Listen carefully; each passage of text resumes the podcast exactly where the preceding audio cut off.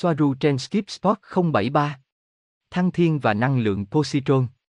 Thông tin về người Pleiadian ngoài trái đất, Soaru of Era. Ngày 12 tháng 2 năm 2020. Gosia, Soaru. Tôi có nhận xét và câu hỏi này từ một người đăng ký. Tôi biết rằng thời gian không tồn tại. Tôi thực sự biết điều đó và tôi tin điều đó. Tôi biết rằng có sự sống bên ngoài trái đất và những thiên hà vô tận. Tôi biết rằng tôi đang ở ngoài đó. Nhưng tôi muốn sống giải phóng trái đất, sự thăng thiên, và không đợi chết trong cơ thể này, nhưng không có hệ quy chiếu nào cho một sự kiện như vậy. Tôi muốn nó. Tôi khao khát nó, nhưng làm cách nào để xây dựng dòng thời gian đó? Làm cách nào để xây dựng tương lai đó? Làm cách nào để xây dựng ý định đó để tạo ra tần suất phù hợp với sự thăng thiên? Soaru, bạn phải sống với nó. Như thể nó đã xảy ra. Đó là cách nó xảy ra. Nó không phải là một cái gì đó sẽ xảy ra với bạn, nó đã và phải là một cái gì đó mà bạn làm cho chính mình. Mọi thứ đều là tần số, và tần số là kết quả của nhận thức tinh thần, của ý thức. Bạn muốn biết làm thế nào? Giả mạo nó cho đến khi bạn tạo ra nó. Bạn phải sống trong trạng thái tâm trí đó. Bạn không được đợi điều gì đó xảy ra, bạn phải sắn tay áo vào làm, nghiên cứu, thay đổi làm từng chi tiết nhỏ mà bạn cảm thấy sẽ tạo ra sự khác biệt, không có chi tiết nhỏ. Những điều nhỏ nhặt chỉ là nhỏ nhặt từ nhận thức của con người và quy mô về mức độ phù hợp, tầm quan trọng. Không dành cho quy mô vũ trụ. Cuộc sống thật khó khăn, cuộc sống thật khủng khiếp và cuộc đời thật nghiệt ngã. Nhưng con người các bạn còn cứng rắn hơn, mạnh mẽ hơn những gì bạn từng tưởng tượng. Bạn không phải là nạn nhân, nhưng bạn sẽ luôn quay lại để nói điều đó. Vị linh mục đã ác ý với tôi khi tôi còn nhỏ và đó là lý do tại sao tôi thế này và thế kia. Một trong những câu chuyện vớ vẩn lớn nhất mà bạn đã được kể bởi tất cả những người phong trào thời đại mới là điều thăng tiến này đang xảy ra với bạn. Bạn phải là nó. Năng lượng positron va chạm vào trái đất thực sự tồn tại. Những năng lượng đó là tần số đến từ các ý thức khác, tương tác và kết hợp với ý thức của bạn. Đây là cơn bão positron thông lượng năng lượng nổi tiếng đến từ trung tâm thiên hà. Nhưng con người phải tuôn trào với những năng lượng đó, không chống lại chúng, và họ đang chống lại chúng bám vào tâm lý cũ của họ. Sẽ không có thay đổi nào đến như vậy. Họ sẽ ở trong khuôn mẫu và tâm lý cũ của họ. Gosia, một số người gọi nó là bão mặt trời. Đó có phải là những gì cơn bão positron?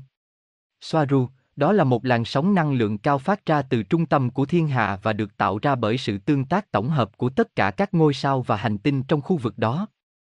Nó có tần suất rất cao.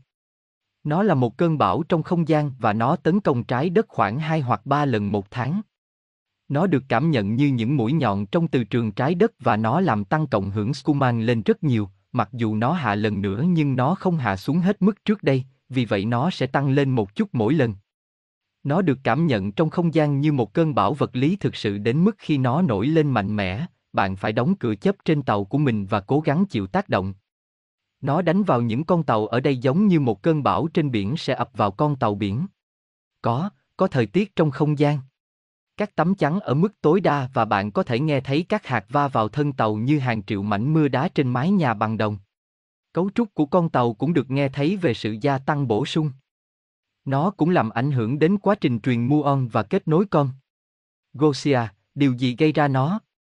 Soaru, nó là một phần của chính động lực tạo nên vật chất trong vũ trụ này, nó là một sóng năng lượng trong ether.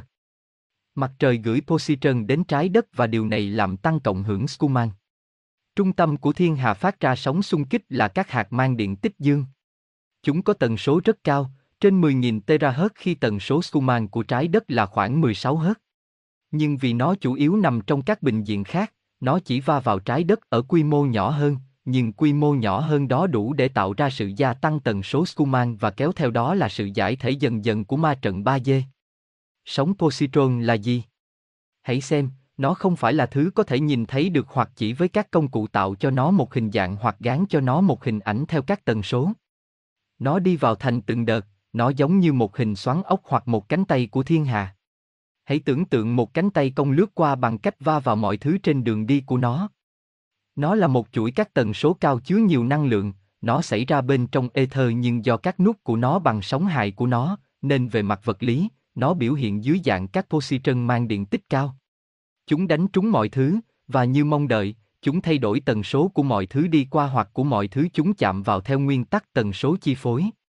Vì lý do tương tự khi chúng đi qua mặt trời, chúng sửa đổi nó, chúng tăng tần số của nó và sau đó nó phát ra gió mặt trời năng lượng cao, làm tăng nhiều hơn nữa làn sóng năng lượng từ trung tâm thiên hà.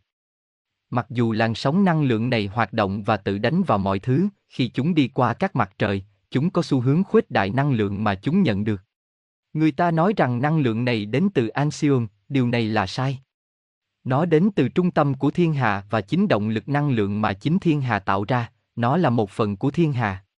Đó là lý do tại sao nó chạm như những cánh tay của đường xoắn ốc.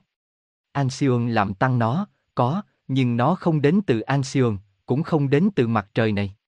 Chúng chỉ khuếch đại nó. Trái đất đi lên bởi vì toàn bộ gốc phần tư đi lên, dù muốn hay không, chỉ là do tính cách cá nhân, mong muốn cá nhân của mỗi chúng sinh, một số sẽ mất nhiều thời gian hơn những người khác. Câu hỏi khi nào có dự đoán trong tương lai? Tôi không thể tập trung vào chỉ một. Tôi chỉ thấy nhiều dòng thời gian.